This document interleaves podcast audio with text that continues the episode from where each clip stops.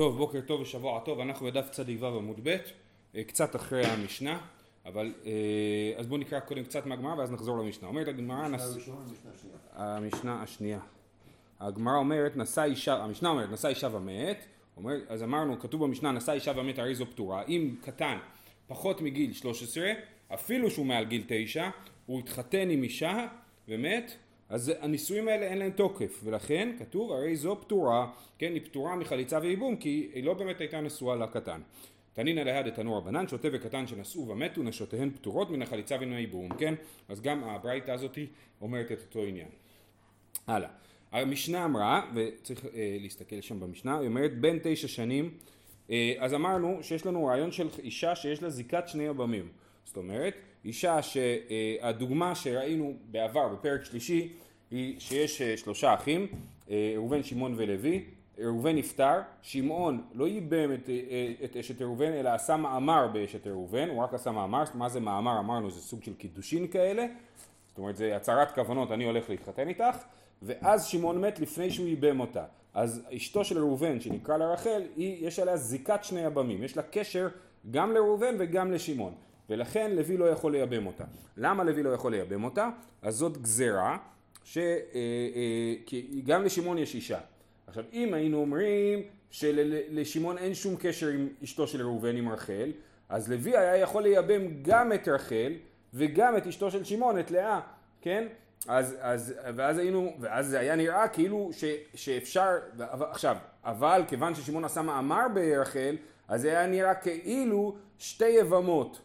אה, מבית אחד יכולות להתייבם. זאת אומרת, אם, אם לאדם יש שתי נשים, כאילו היבם יכול לייבם את שתיהם, וזה אי אפשר, כן? אז בגלל הגזרה הזאת אנחנו אומרים שאי אפשר לייבם שתי צרות מבית, אה, אי אפשר לייבם שתי צרות מבית אחד, ולכן אישה שיש לה זיקת שני יבמים גם כן לא יכולה להתייבם, כי זה עלול להגיע למצב כזה, של אה, שתי צרות מבית אחד, שזה נראה כשתי צרות מבית אחד.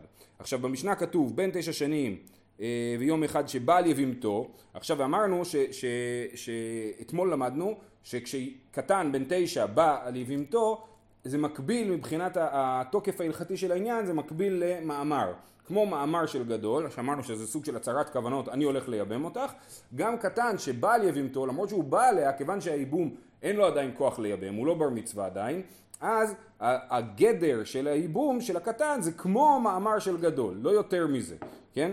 אה, אז עכשיו אומרת המשנה, בן תשע שנים ויום אחד שבעל יבימתו ומשהגדיל נשא אישה אחרת ומת, כן? אז יש לו אה, שתי נשים, אחת זה היבמה שהוא ייבם לפני גיל 13 והשנייה זה אישה שהוא התחתן איתה אחרי גיל 13 כשהוא כבר גדול והיא אשתו לגמרי.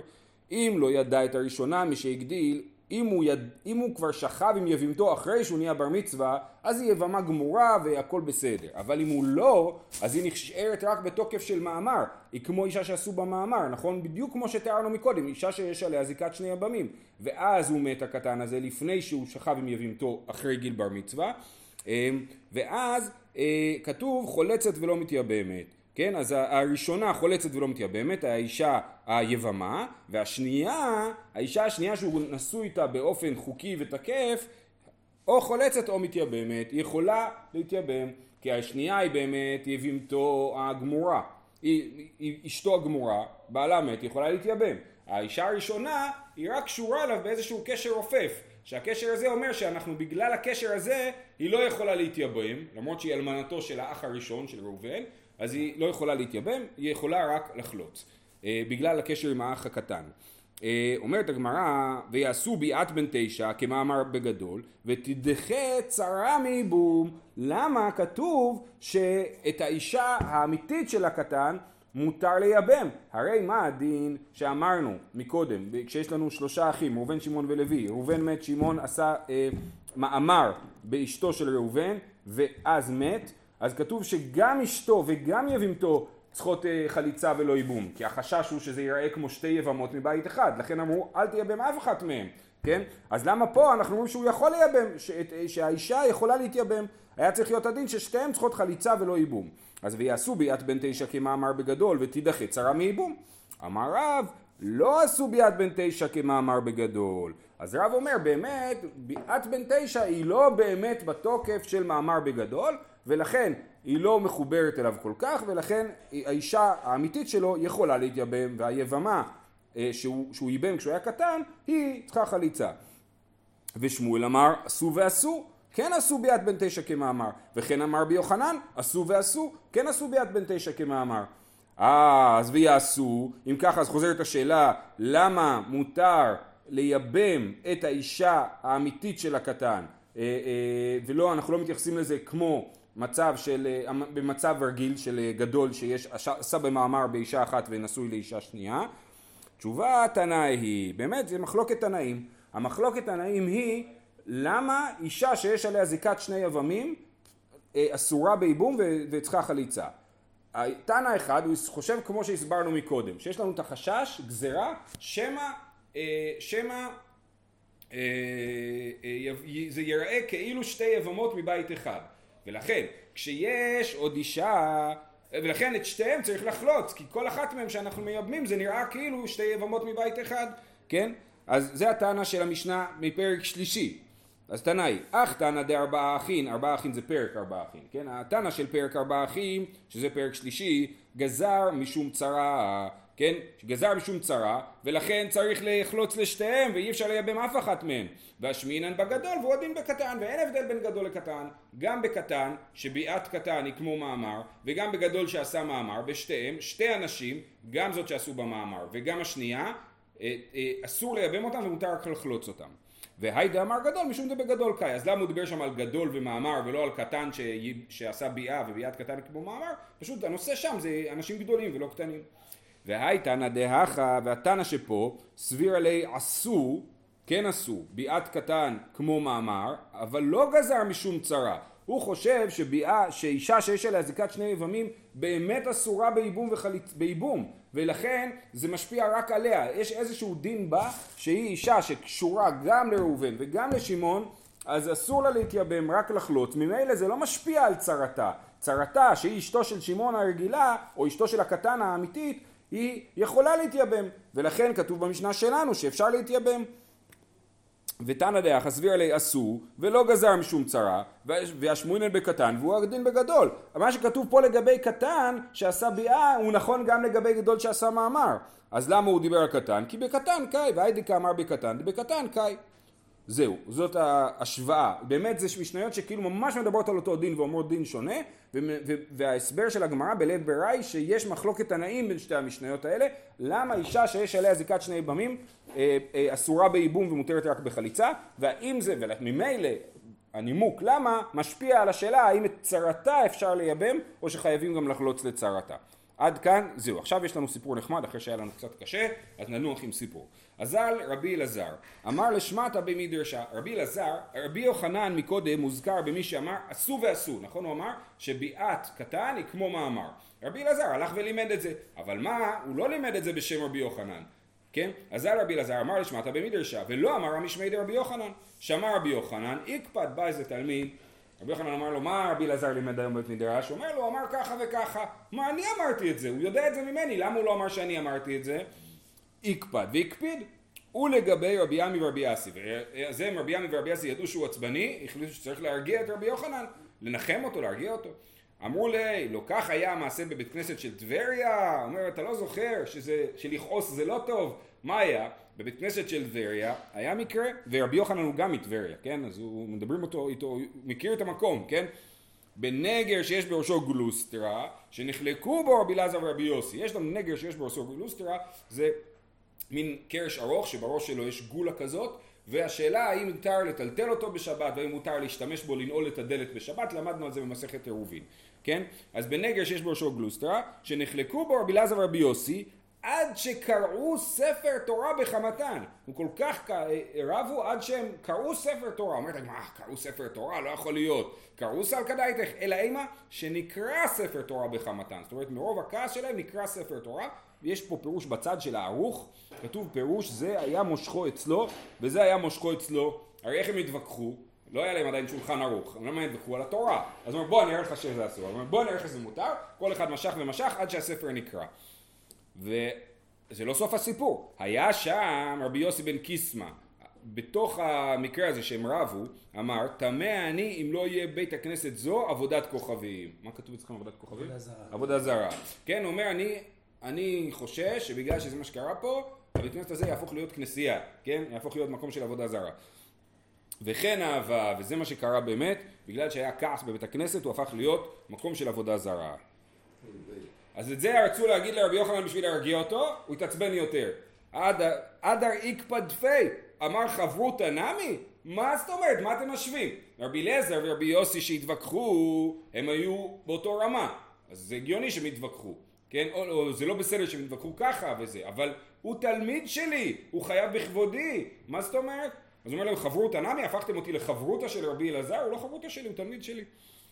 אז נכנס רבי יעקב ברידי, לגבי רבי יעקב ברידי אמר לי בוא, אני אלמד אותך פסוק, אמר לו כאשר ציווה השם את משה עבדו, כן ציווה משה את יהושע, וכן עשה יהושע, לא הסיר דבר, מכל אשר ציווה השם את משה. אומרת הגמרא, כן אז כל מה שיהושע בן נון ידע, הוא ידע ממשה רבנו, נכון? אז אומרת הגמרא, אה, וכי, אה, אה, סליחה, וכי על כל דבר שאמר יהושע, היה אומר להם כך אמר לי משה, מה זאת אומרת יהושע אומר, משה אמר לי בראשית ברא השם אלוקים את השמיים ואת הארץ. יהושע אמר לי ככה. לא, הוא לימד אותם. אלא יהושע יושב ודורש סתם, והכל יודעים שתורתו של משה, כולם יודעים שזה משה לימד את כל מה שיהושע לומד. אף רבי אלעזר תלמידך יושב ודורש סתם, והכל יודעים כי שלך היא. אה... אומר, לא, הוא לא צריך להגיד כל הזמן שכל, שכל מה שהוא אומר זה רבי יוחנן, ברור שכל מה שהוא יודע זה ממך, מרבי יוחנן, ולכן אתה לא צריך לכעוס. אמר להם, אז רבי יוחנן אמר לרבי עמי ורבי אסי שניסו להרגיע אותו בהתחלה מפני מאי אתם יודעים לפייס כבן אידי חברנו. חבל שאתם לא למדתם ככה להרגיע אותי כמו בן אידי. בן אידי הוא יודע להרגיע כמו שצריך. טוב, שואלת הגמרא רבי יוחנן מייתא מקפית כולי היי? למה רבי יוחנן היה לו כל כך חשוב שרבי אלעזר יגיד בשמו? מה זה הכבוד שלו? לא אה, תשובה, דאמר רב יהודה אמר רב, מאי דכתיב אגורה באוהלך עולמים, כן, דוד המלך בתהילים אומר אגורה באוהלך עולמים וכי אפשר לו לאדם לגור בשני עולמים, מה זאת אומרת לגור עולמים? או עולם אחד או עולם הבא. אלא אמר דוד לפני הקדוש ברוך הוא ריבונו של עולם יהי רצון שיאמרו דבר שמועה מפי בעולם הזה. דאמר רבי יוחנן בשום רבי שמעון בן יוחאי זאת אומרת דוד המלך אומר בשם רבי שמעון בן יוחאי זה כל תלמיד חכם שאומרים דבר שמועה מפיו בעולם הזה שפתיו דובבות בקבר. אז אם יגידו שפתותיו דובבות בקבר נכון אז אם יגידו דבר שמועה מפי דוד המלך אחרי שהוא מת אז הוא גם נמצא בעולם הבא וגם שפתותיו דובבות בקבר בעולם הזה אז זה אגורה באוהלך עולמים כן? אה, אומרת הגמרא אמר ביצחק בן זעירא ויתמה שמעון נזירה מה יקרא? איך אנחנו יודעים את הדבר הזה? מאיפה לומדים את זה? וחיכך כעין הטוב הולך לדודי למישרים דובב שפתי ישנים כן? אז כתוב שחיכך כמו יין הטוב ודובב שפתי ישנים ככומר של ענבים. כומר של ענבים זה מקום שאתה נותן לענבים לתסוס. מה הכומר של ענבים? כיוון שמניח אדם אצבעו עליו מיד דובב, כן אתה נוגע בו, זה כמו, אני חושב הייתי נותן היום דוגמה בימינו שאתה פותח את הקולה, אתה פותח את הפקק של הקולה, הכל מתחיל לתסוס, נכון? אז ככה גם, אה, אה, כיוון שמניח אצבעו עליו מיד דובב, אף תלמידי חכמים, כיוון שאומרים דבר שמועה מפיהם בעולם הזה, שפתותיהם דובבות בקבר. אז זה חיכך כיין הטוב, כמו יין, שהוא דובב שפתי ישנים. שפתי ישנים זה המתים. אז, אז מי שאומר דבר תורה מפי התלמיד חכם בעולם הזה, דובב שפתי ישנים. זהו. אמרנו בסוף המשנה, המשנה אמרה שבין תשע שנים ויום אחד הייבום שלו יש לו תוקף של מאמר ואנחנו מחכים שהוא יגדל בשביל אה, שהוא אה, יוכל לייבם ייבום מלא. וכתוב בסוף המשנה, אחד שהוא בן תשע שנים ויום אחד, ואחד שהוא בן עשרים שלא הביא שתי שערות. זאת אומרת, אין הבדל הלכתי בין מישהו בן תשע שנים ויום אחד לבין מישהו עוד לא הביא שתי שערות, גם אם הוא בן שלוש עשרה, ארבע עשרה, חמש עשרה, כן? אפילו עשרים. אומרת הגמר ברמין הוא בן עשרים שנה שלא הביא שתי שערות, יביאו ראיה שהוא בן עשרים, והוא הסריס, לא חולץ ולא מייבם.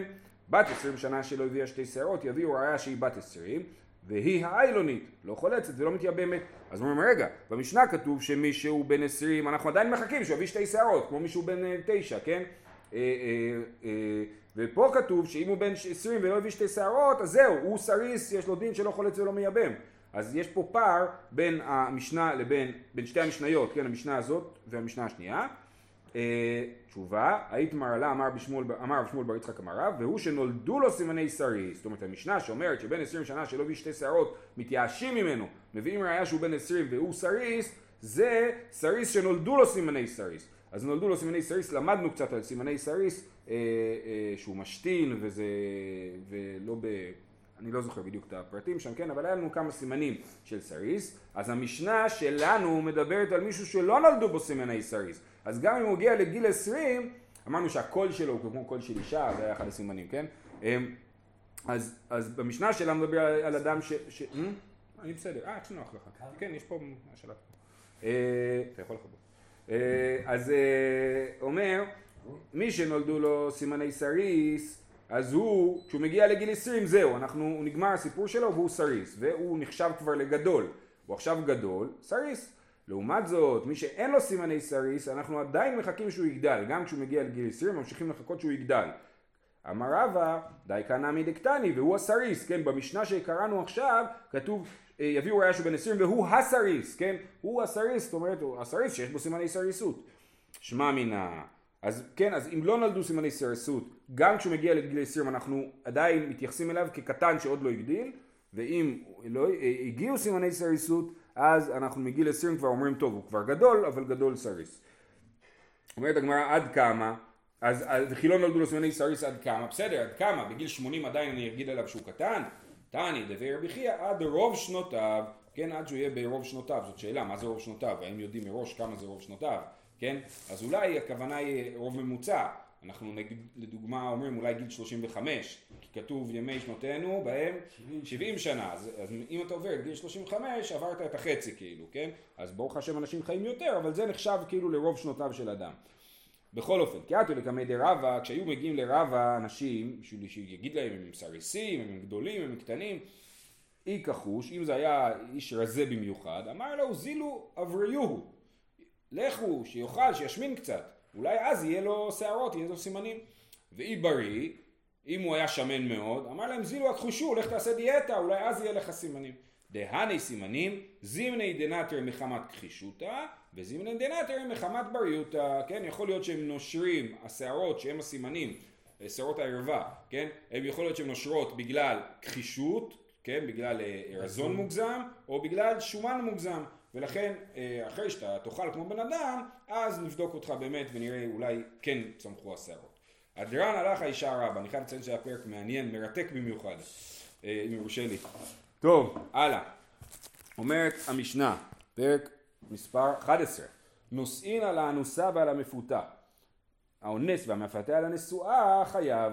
אם אדם אנס אישה או פיתה אישה, אני רק אקדים ויאמר, למרות שזה ברור, אסור לאנוס, בסדר? אסור לאנוס, חס ושלום זה דבר נורא ואיום, כתוב בתורה, כאשר אה, יקום איש הרעהו צחון נפש, כן הדבר הזה, כן? אונס הוא, הוא נחשב במקרים מסוימים מקביל לרצח, כן? ועדיין הגמרא שלנו דנה באונס, המשנה והגמרא דנה באונס בשאלה של מה האפקט שזה יוצר, כן? לא מדברים פה על שאלה אם זה מותר או אסור, ברור שזה לא בסדר. עכשיו השאלה היא מה האפקט שזה יוצר, איזה קשרים משפחתיים זה יוצר כאשר היה אונס, בסדר? לא מוזכר עונשים.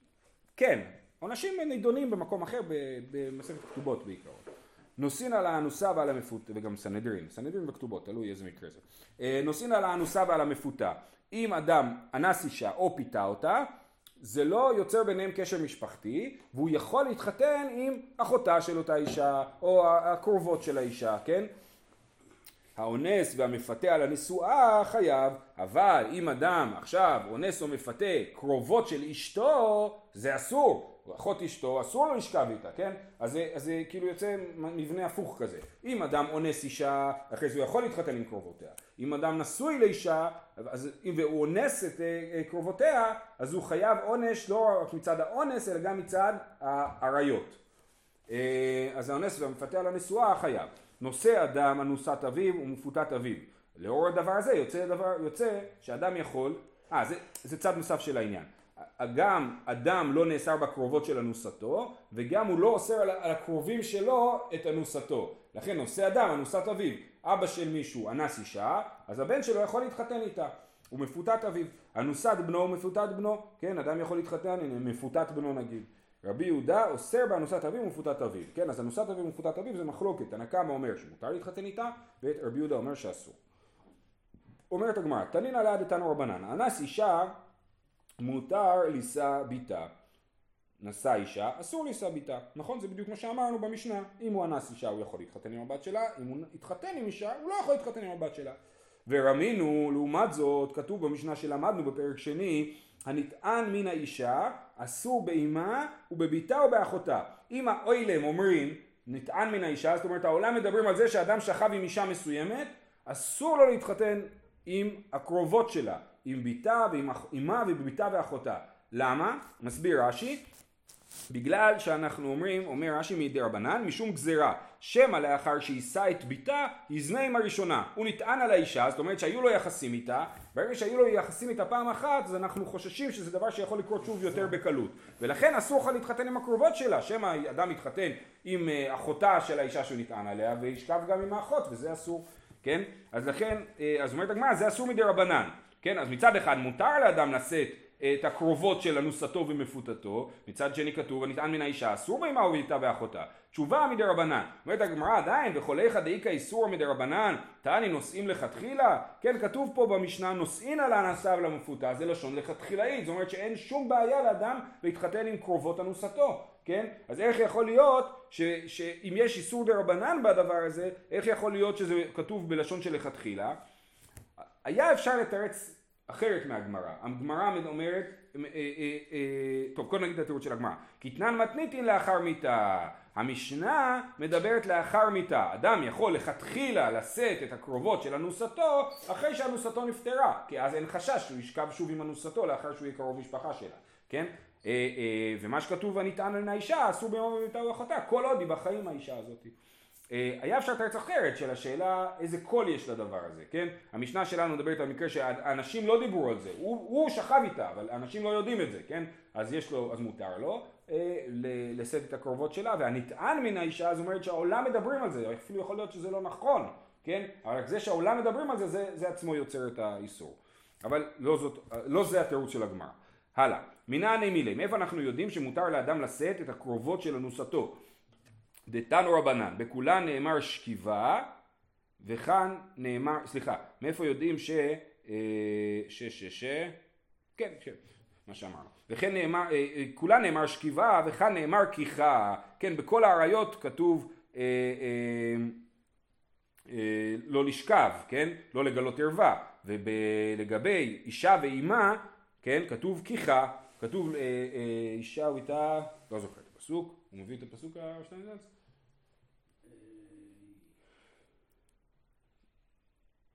כן, אומר כאן נאמר, בכולה נאמר שכיבה וכאן נאמר כיחה. הנה.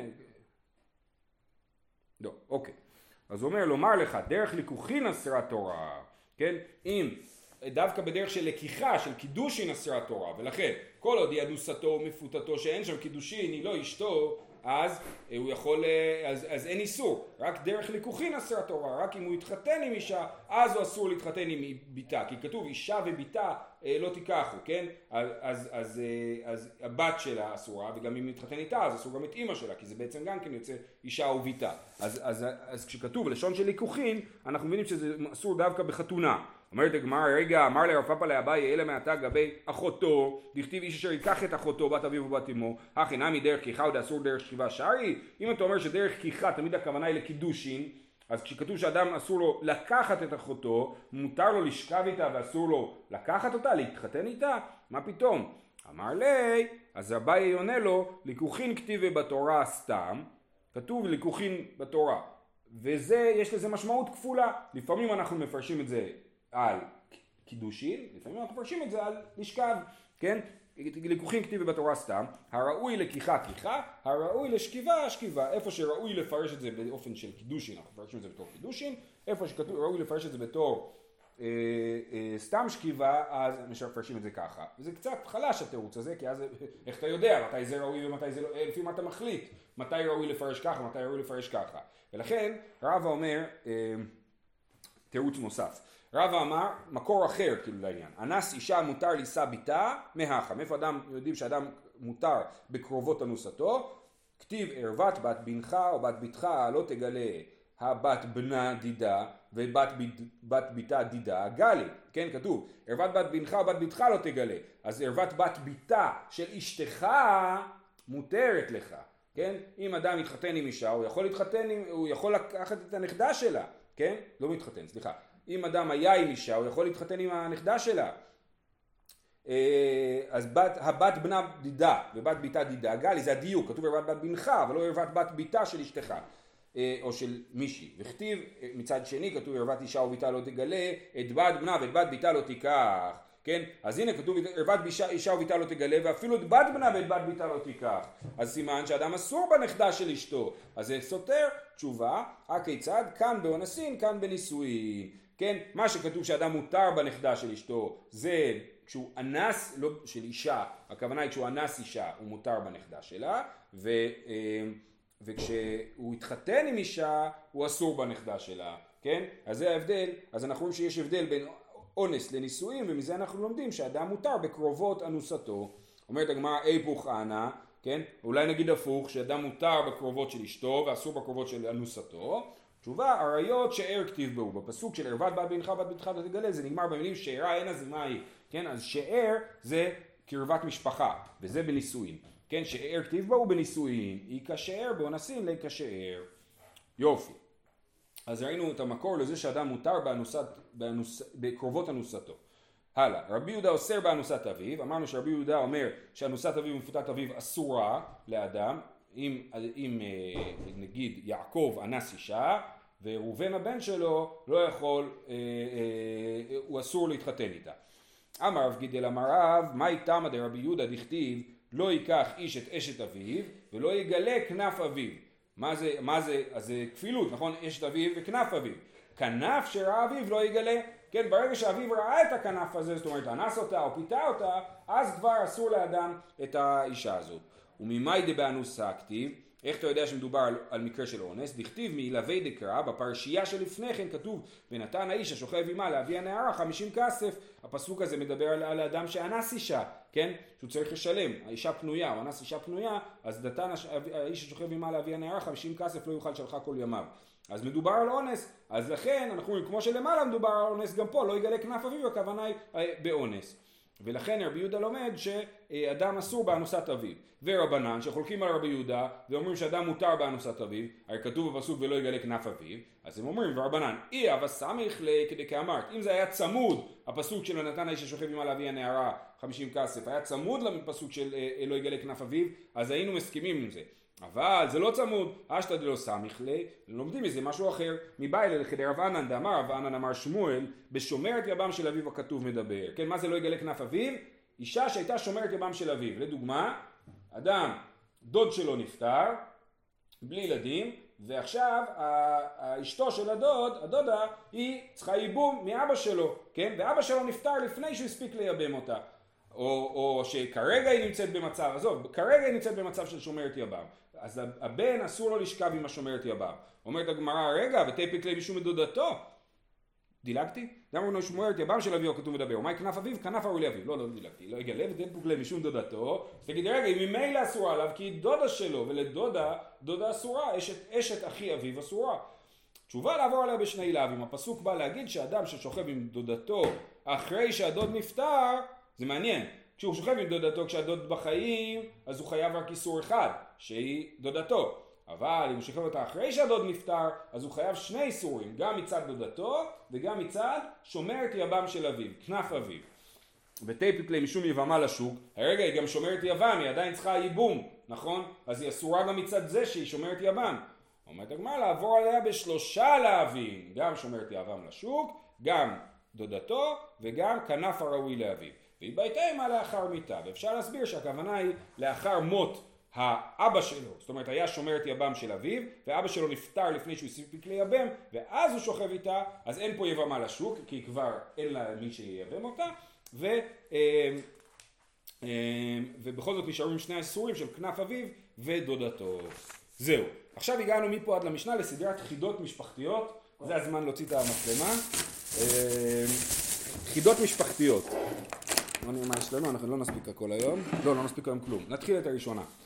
אה, אח, עכשיו, אומר רש"י, משלות הן ורגילים בני אדם לאומרם, כן? יש פה סדרה של אה, חידות, משלים, שאנשים אומרים. אך מעם ולא מהם, והוא בעלה דאם, ואנא ברתא דאינטטה. זאת אומרת, אפשר, שואלים, איך יכול להיות שאישה אומרת, כן? על מישהו, הוא אח מאבא ולא מאימא, והוא הבעל של אימא שלי, ואני הבת של אשתו. איך זה יכול להיות? אמר מבר חמא דלא כרבי יהודה. זאת אומרת, זה מקרה של אנוסת אביו. זאת אומרת, הנה, רש"י מסביר, יש לנו פה את אה, הוא בלעדיהם, אחי מאבי נשא את אמי. היינו, יעקב, זה יעקב, הוא אנס אישה. אוקיי. זה יעקב, הוא אנס אישה. זאת האישה שהוא אנס. ואמרנו שמותר לאדם לשאת את אה, אנוסת אביו, נכון? אז הבן של יעקב ראובן התחתן עם אנוסת אביו. אה, אה, והוליד בת, נולדה להם בת. אז הבת הזאת אומרת, היא יכולה להגיד, אח שלי מאבא, אחי מאבי נשא את אמי, כן? האח שלי מאבא נשא את אמא שלי. הוא, למה הוא אח מאבא? שנייה, רגע. כן. יעקב אנס אישה והוליד בת, נשא ראובן את אנוסת אביו, ובת יעקב אומרת כן. אז היא אומרת, הוא אח מאבא שלי ולא מאימא שלי, עליו. כי כאילו יש להם אימא משותפת, נכון? היא אימא ש... סליחה. יש לו עוד אישה, נכון? אבל הוא, הוא אח מאבא ולא מאימא. אה, כן, כן, כן, כן. היא, סליחה, נכון, נכון, נכון. הוא האנס, נכון? הוא האנס והיא הבת של האנס, נכון? והיא התח... סליחה. היא אומרת על, עליו שהוא אח מאבא. אולי נמשיך מחר. לא, לא, לא, אנחנו נסיים את זה. אחרי זה יש לנו עוד הרבה. הוא אנס אישה ונולדה להם בת, כן? Okay. אוקיי. אז הבת הזאת היא אחות של ראובן, מאישה אחרת, נכון? היא אחות של ראובן, והיא אה, אה, הבת של, אה, והיא, כן, היא אחות של ראובן מהאבא. אז היא אח מאב ולא מאם, והוא בעלה, והתחתנה הבת של, והוא בעלה דאם, הוא הבעל של אימא שלי, כי אחרי זה ראובן התחתן עם אנוסת אביו, ואני בת אשתו, כן? אני הבת של אשתו של ראובן, אז הוא אח שלי מאבא ואני הבת של אשתו.